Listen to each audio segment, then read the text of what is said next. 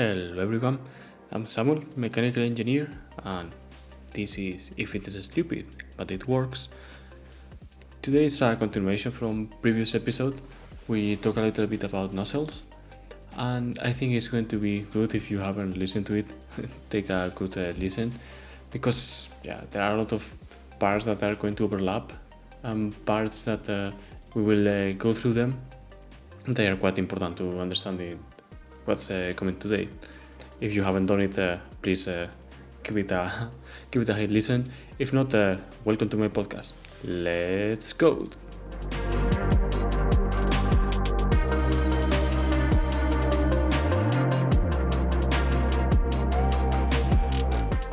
Do you remember how aero engine is work works? I mean, the jet engines was really easy, right? You have an intake, you have compressor, you have a combustion chamber, turbine, and then a exhaust nozzle. Why do you have the compressor and the intake at the first, at the beginning of uh, our journey within the jet engine? It is really easy. You need the air to go through. It's not going to get in there itself, right?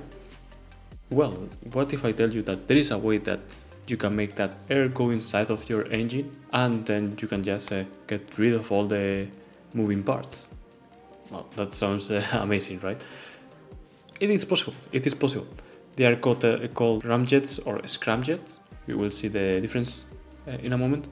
But the basic idea is that you are going so fast in the air, so so fast, that the air is going directly into the jet. How you achieve that? Uh, you have uh, different methods.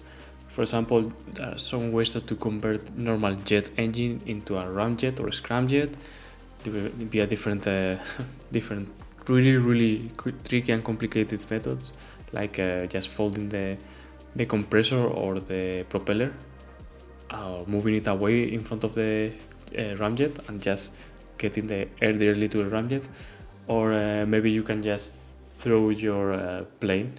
most of the case, it's going to be a plane. Maybe it's a rocket also, could be, or a drone.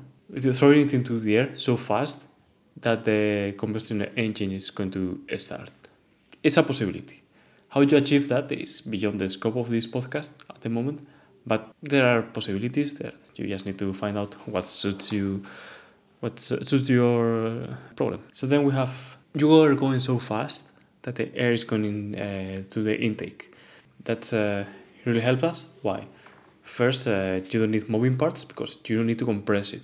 If you make a good design of an intake, that in the end is not so different from a nozzle, it's just a nozzle that works the other way around.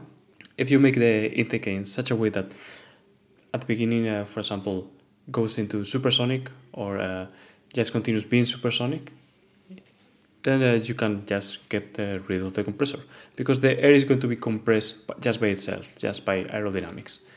Then you have a combustion engine directly, so you are just pouring a combustion in the gas, let's say gas or another combustion liquid or gas uh, into the into the chamber, and it's going to light up. How do you do it? Uh, well, you have sparks, you have uh, least sometimes fire in there. It really depends on what you what are your needs at the moment. And then you have the a, compre- a nozzle directly. Why do you need anything else? Then you simplify a machine that works in five really huge uh, different steps that sometimes they are like co-integrated and codependent and it's really hard. And you just simplify it into, oh yeah, I can do this with just really sheet metal.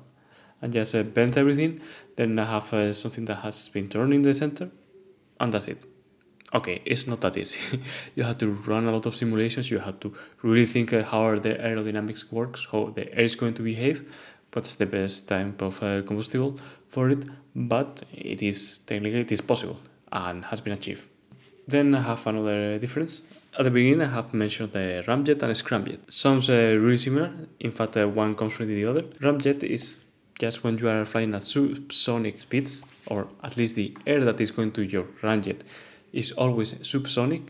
That means that it's below the Mach number. And what is the Mach number? The Mach number is the uh, number is the speed of the air that will break the speed of sound. Well, not only the air, uh, the speed of a fluid or a gas that is going uh, more uh, faster than the speed of uh, sound. What is the speed of sound?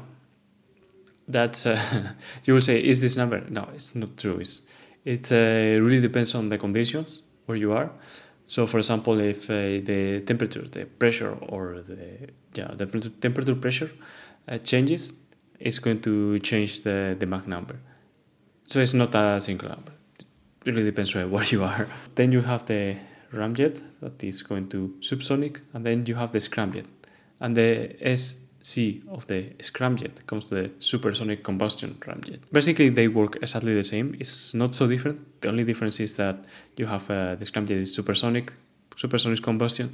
That means that the air is going incredibly fast, incredibly, incredibly fast, and uh, you have to compute it like fast, obviously, because it's not the air, the air is going to be to be away.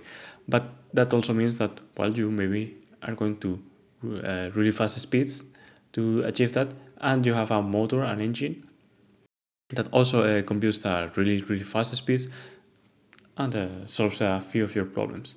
So now we have these two differences, scramjet, ramjet. If you look then one uh, side to side, you see that they are like really really uh, similar. The only difference is what the nozzle. Well, the nozzle and the intake. But as I mentioned, in this case, the nozzle and the intake are going to be like one is the mirror part of the other, more or less. Okay, there are, there are differences, but let's stick to the basics.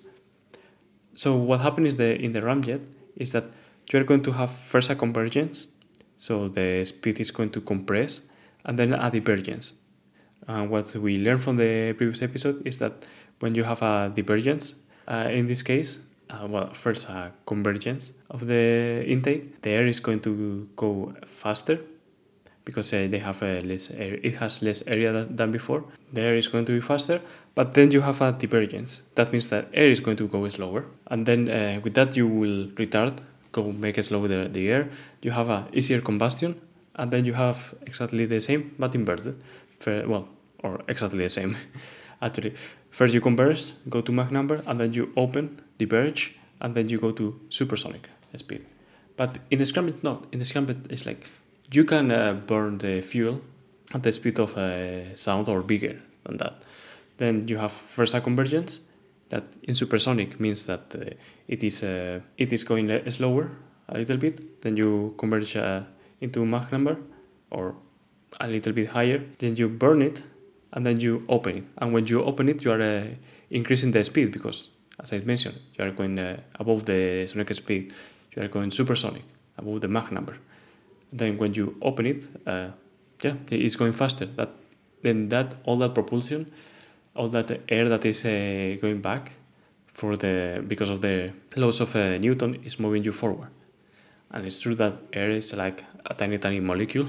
Probably that uh, you just burn is going to be like say monoxide or dioxide most of the time it's going backwards. You're, you're burning so much air at the same time and so fast that that is going to propulse you forwards. But there are more ways to create a jet that is going to propel your your system rocket uh, drone airplane whatever you want to forwards. And this is a pulse jet.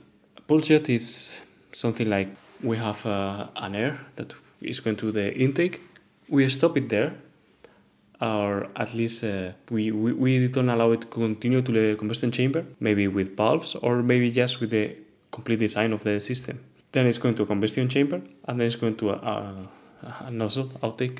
And with that, what do you achieve? Well, if you have designed it well enough, maybe when you are not allowing it to go into the combustion chamber, you are compressing it. And with that compression, what you are creating is a air that has a, a bigger density than before. And with that there you can have more uh, better combustion inside of the combustion chamber. And that is going to give you more speed more thrust uh, once it escapes uh, out of the outtake or the nozzle. And in a valve uh, valve design is clear. Is uh, and it is uh, really the same in a valveless design. Somehow you are making it a compress in front of your combustion chamber. The air density is going to increase that means that you have more oxygen to burn. Then when it goes into the chamber, all that uh, oxygen is going to burn better, and then it's going to the outtake. What happened here is that uh, without the valves, when you are in the combustion chamber, you have a high pressure, and without valves, uh, all the new air is uh, stagnated at the entrance because the pressure of the air that is inside of the combustion chamber is too high and will try to enter, but the air inside is not allowing it to. Then all the hot air that is inside of the combustion chamber will go to the outtake. And then you have less density, which means less pressure, and the new air is going through again.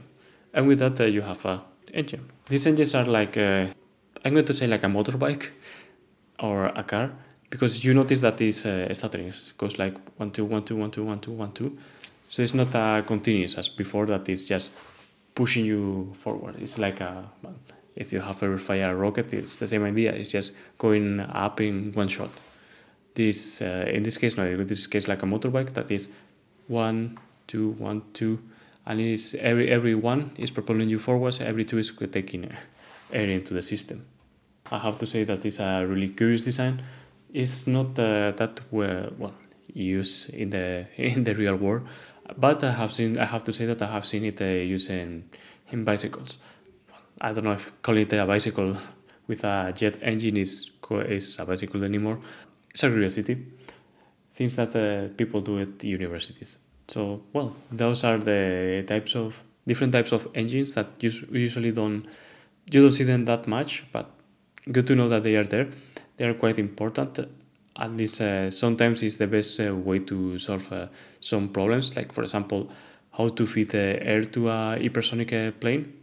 That uh, especially with uh, well, especially only with fighters, as far as I know, is a big problem because if you try to fly with you know a turbofan, the the propeller or the turbofan, the compressor, not the propeller, the compressor, the, the, the blades are probably going to break at supersonic speeds then you have a problem because yeah, if they break, it's like yeah, maybe your engine is going to explode and goodbye. But uh, with this system, you can try to go to supersonic, change to uh, a, a scramjet, and then just fly with that.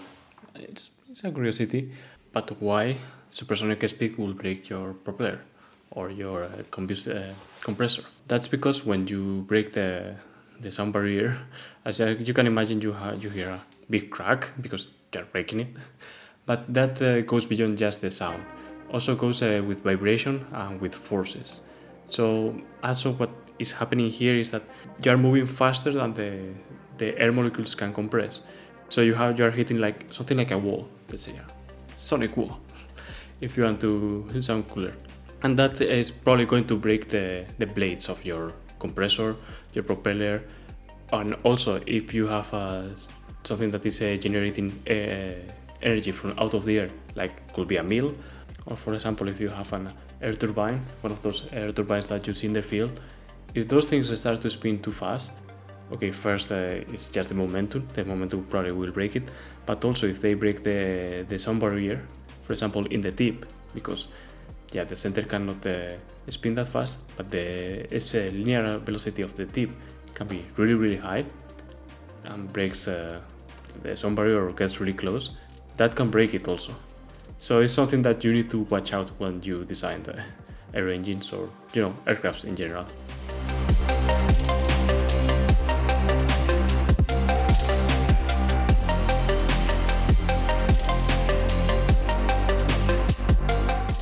Thank you everyone for making it till the last part of my episode.